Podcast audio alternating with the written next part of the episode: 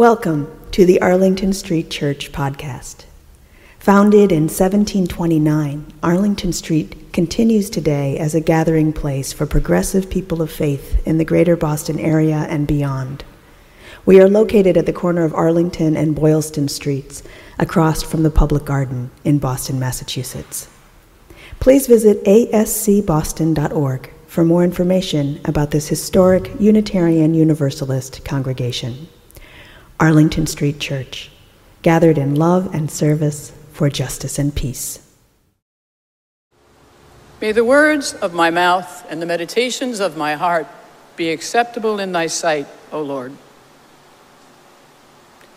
Message from a lesbian to the religious right. Spoiler alert, I'm a lesbian. Disclaimer to our friends at Anchor Church, Bethel Pentecostal, this is not directed toward you or other churches like you. You probably think we are doomed in the afterlife, but you've not singled out our sexuality as the reason. In an uncomfortable sermon about homosexuals in the church, Baptist minister Reverend Dr. E. Dewey Smith once preached You cannot evangelize those whom you antagonize friends at Anchor and Bethel, I know you're hoping that someday we'll accept Jesus as our Savior. And unlike the group to which I'm about to speak in a moment, you have treated us with nothing but kindness and respect. Thank you. Thank you. This sermon is a message to Steven Anderson, founder of the new independent fundamentalist Baptist movement. If you executed the homos like God recommends, you wouldn't have all this AIDS running rampant.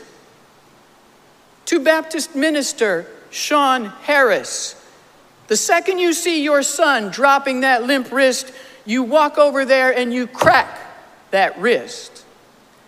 To Baptist pastor Donnie Romero, dirty faggots, want to snatch and rape your kids. And to Baptist minister Dawson Dawes, the gays should be lined up against the wall and shot in the back of the head. I'm speaking to you and the thousands of people who sit in your pews every Sunday and call out Amen in agreement to your venomous words of vitriol. I was raised in your church. I attended weekly Bible studies, went to church services four times a week, and memorized over a hundred scripture verses, all to show myself approved unto the Lord. I know my Bible, and I speak your language fluently. At an early age, one of the things you drilled into us was the unwavering belief that the Bible is the inerrant word of God and every word is to be taken literally. So today, let's look literally at what the Bible really has to say about homosexuality. I don't think God has any favorite Bible verses, but you certainly have several preferred passages of your own that warrant examination. They're called clobber passages, pieces you've pulled out of context to prove that those signs you hold high in the sky proclaiming God hates fags are the truth. Proof text Leviticus 20. If a man also lies with mankind as he lies with a woman, both have committed an abomination and should surely be put to death. Message Gay sex is not the only abomination. The Bible lists more than 60 abominations, some calling for death or exile into the desert, akin to a death sentence. Depending on the nature of the abomination, in some instances, only a good old fashioned scourging was in order. Here's a small sample of some of the other abominations in the Bible eating shellfish, lobsters, shrimp, oysters, abomination. Eating pork is an abomination. Adultery, remarriage, love of money, lending and charging interest. Oppression of the poor or vulnerable is an abomination to God. Oppression of the poor or vulnerable is an abomination to God. Message. That's in your Bible, but you might have missed it.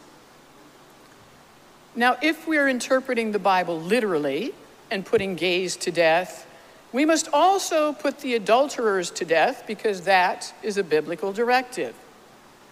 Let's see how some of these quotes from the hate preachers sound when we substitute the words. Dirty adulterers want to snatch and rape your kids. Adulterers should be lined up against the wall and shot in the back of the head. If we are interpreting the Bible literally, you know who else is supposed to be put to death? Children who talk back to their parents. It's in the Bible, so we must obey. It will be interesting to see what a world without teenagers looks like. Message Stop cherry picking. And if you're going to spread hate, do it evenly. Stand in front of Red Lobster, carry signs that say God hates shellfish, shrimp is sin, criminalize bacon, pass laws that prevent banks and credit card companies from charging interest. Let's delve into people's personal lives and make sure we don't have adulterers teaching in our schools, corrupting innocent minds of our children. Message if you take the scripture literally, you don't get to pick and choose your abominations. God has given you directives which involve a lot more than the gays, so you better get busy rounding up the bankers and cracking down on Cracker Barrel, honey, because bacon is a sin. So now that we have looked at clobber passage number one, let's walk down the lane together to the cities of Sodom and Gomorrah, the P towns of their time, located on the scenic Dead Sea Basin in ancient Israel. If you listen to the sermons of these independent fundamentalist Baptist preachers and their vivid descriptions of Sodom and Gomorrah, it sounds much like gay life in the 70s. Hidden dance clubs in abandoned warehouses, sweaty bodies gyrating to the rhythm of the disco beat, cruising in the bathhouses and back rooms of all night bookstores, men sniffing poppers on the dance floor, glory holes, hankies in the back pocket, men kissing men in dark corners, Sodom and Gomorrah. Message Gay men had nothing to do with this. Let's look at the story, then talk about the real problem. As it is relayed in the IFB church, one day, God tells Abraham that he's had it with all the wicked gay men of Sodom and Gomorrah, and he's going to destroy the cities. Abraham begs God not to do that, and in a moment of weakness, God says, Okay, if I can find 50 good men, I'll spare the city. Abraham kept bargaining and finally got God down to finding just 10 good men in order to save the city. Sadly, for Sodom and Gomorrah, the only righteous man God could find was Abraham's nephew, Lot. As a courtesy, God sent two angels disguised as men to Lot's house to warn him to flee the city. And this is where the story gets interesting. Upon learning Lot had taken two strangers into his house, an angry mob gathered. Lot himself was an immigrant, not to be trusted, and the townsfolk feared that the two visitors were really spies. The seething mob surrounded the house, calling to Lot, Bring them out that we may know them. And that does mean know them in the biblical sense, to have sex with them. During ancient times, it was common practice in the Near East to use homosexual rape as a way of humiliating the enemies. The real sin here wasn't gay sex, it was rape. Really, if it were truly about gay sex, and a group of gay men showed up at the door demanding to have sex with your male guests, why would you offer them women as an alternative? Now, Lot, being a righteous man, told the mob, These men are in my home under my protection. Take my daughters instead. Let that sink in. Don't take these two men who may have defended themselves. Here are my two virgin teenage daughters. Gang rape them instead. Selling out your daughters is preferable to saving strangers. How is this possible? A father owned his daughter's sexuality. Virgin daughters were sold, and a bride price was paid. Lot was a wealthy man, willing to forego the money should his daughters lose their virginity and their retail value. We can see that that ownership mentality has carried down thousands and thousands and thousands of years, all the way down into the right wing Supreme Court decision to overturn Roe v. Wade. Our bodies are still not our own. This is a story about inhospitality, rape, submission, violence. Here's the real reason for the destruction of Sodom and Gomorrah taken directly from your own inerrant scripture in the book of Ezekiel. Behold, this was the iniquity of thy sister Sodom. Pride and abundance of idleness was in her and in her daughters. Neither did she strengthen the hand of the poor and the needy. And they were haughty. Therefore, I took them away. The last of our clobber passages comes from the book of Romans in the New Testament. Proof text. Wherefore God also gave them up to uncleanliness through the lust of their own hearts. Men burned in their lust toward one another, working that which is unseemly.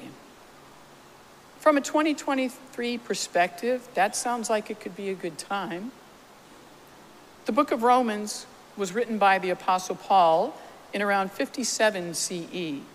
It was directed toward the Jewish population in Rome, admonishing them not to behave like the Gentiles. The behavior he referenced was in relation to the pagan culture of temple prostitution. There was paid sex as part of fertility rites, goddess, goddess worship, and idol sacrifices. This has nothing to do with loving same sex relationships as we know them today. Once again, a single verse has been pulled out of context because if we keep reading, Paul also condemns covetousness, envy, liars, and here we go again with fornicators and children who talk back to their parents, all being worthy of death. Now, lesbians get off easy in the Bible. There's only one small passage, again in Romans. The women did exchange the natural use of their bodies for that which is against nature. As we just discussed, this too is in the context of temple cult prostitution. And that's the only place we're mentioned. Just one teeny tiny verse out of 31,102 verses in the Bible. Not even an honorable mention. Message? I'm off the hook. and while we're talking about the hook, let me read you another piece of scripture from Deuteronomy. A woman shall not wear anything that pertains to a man, nor shall a man put on a woman's garment for all who do so are an abomination to the Lord your God. That's all the Bible has to say about men in women's clothing. One verse out of over 31,000. If it's not important to God, why should it be important to you? Message leave the drag queens alone.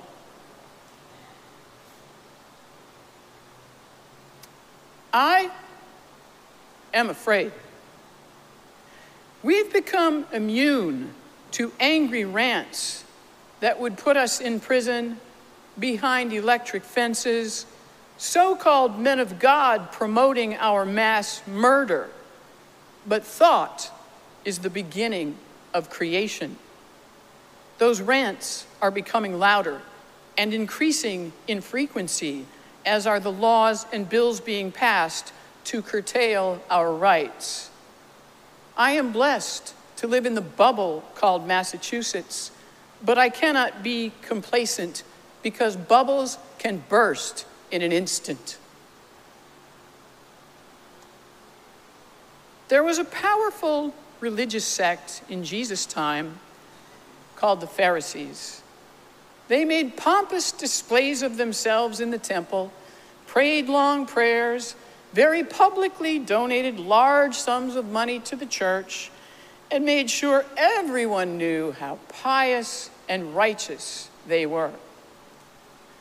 Jesus had no use for the Pharisees and called them out in no uncertain terms Woe unto you, hypocrites! You show off all this outside behavior, but have omitted the weightier matters of law, judgment, mercy, and faith. You try to shut people out of the kingdom of heaven. You appear beautiful outward, but on the inside, you are dead men's bones. The Pharisees didn't die out. You, the members of the religious right to whom I speak, are the modern day Pharisees, alive and well and worshiping at the temple of MAGA, Make America Great Again. The problem is, you've made an idol of power power over who gets to make the rules about which books we read, the words we speak, the clothes we wear, who is deemed worthy of health care, and who gets to go to the bathroom. You worship power, crave it, hold it tightly, and will even go so far as to kill if you feel it slipping away. Like the Pharisees of Jesus' time, you think you hold the keys to who's in and who's out. Message The kingdom of heaven is not an exclusive club. There's a beautiful passage in Isaiah. God talks about gathering the barren women, the eunuchs, the foreigners, all the outcasts. Even them I will bring to my holy mountain and make them joyful in my house of prayer. And my house shall be called a house of prayer for all peoples. God says, My house will be a house for all people. Hear me, I said, the outcasts, the undocumented, the poor, the prostitutes, the drug addicts on methadone mile, the single mothers, trans kids, the gay men in spiffy clothes, lesbians in sturdy shoes, the drag queens, the have nots, the cast offs, and the castaways. That's what the kingdom of heaven looks like, and you will not keep us out.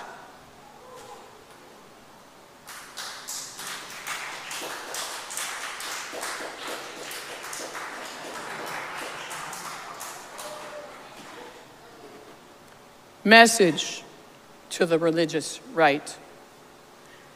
You say you're going to heaven? Well, guess what? So am I. The Bible says, In my Father's house are many mansions. My mansion is going to be right next door to your mansion, and you better get ready because I'm painting my mansion lavender planting plastic pink flamingos in my front yard, and hanging hundreds of shiny mirror balls on the branches of my palm tree.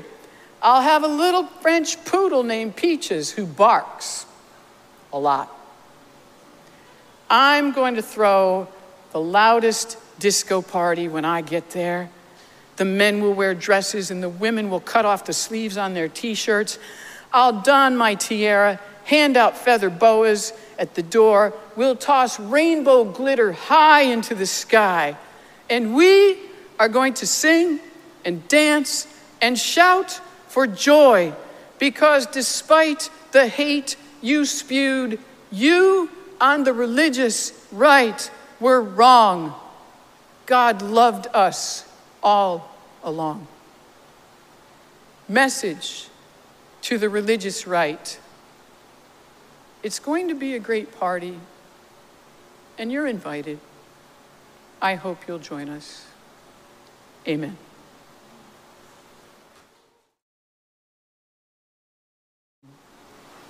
And now for our benediction, I invite you to put your hands over your heart in Namaste. I bow to the divine in you.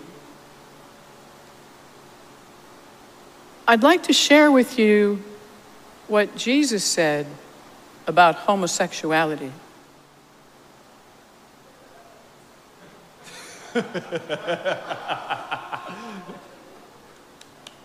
exactly.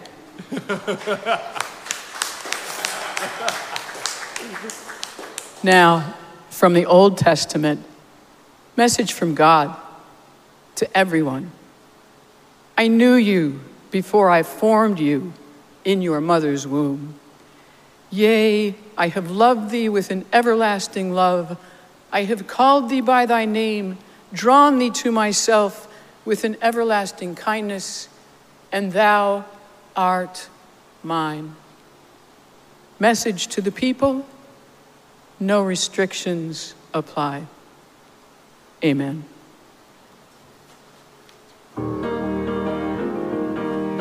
Let's keep the faith, beloveds, and pass it on. The service begins when the service ends. Bless your hearts. Amen.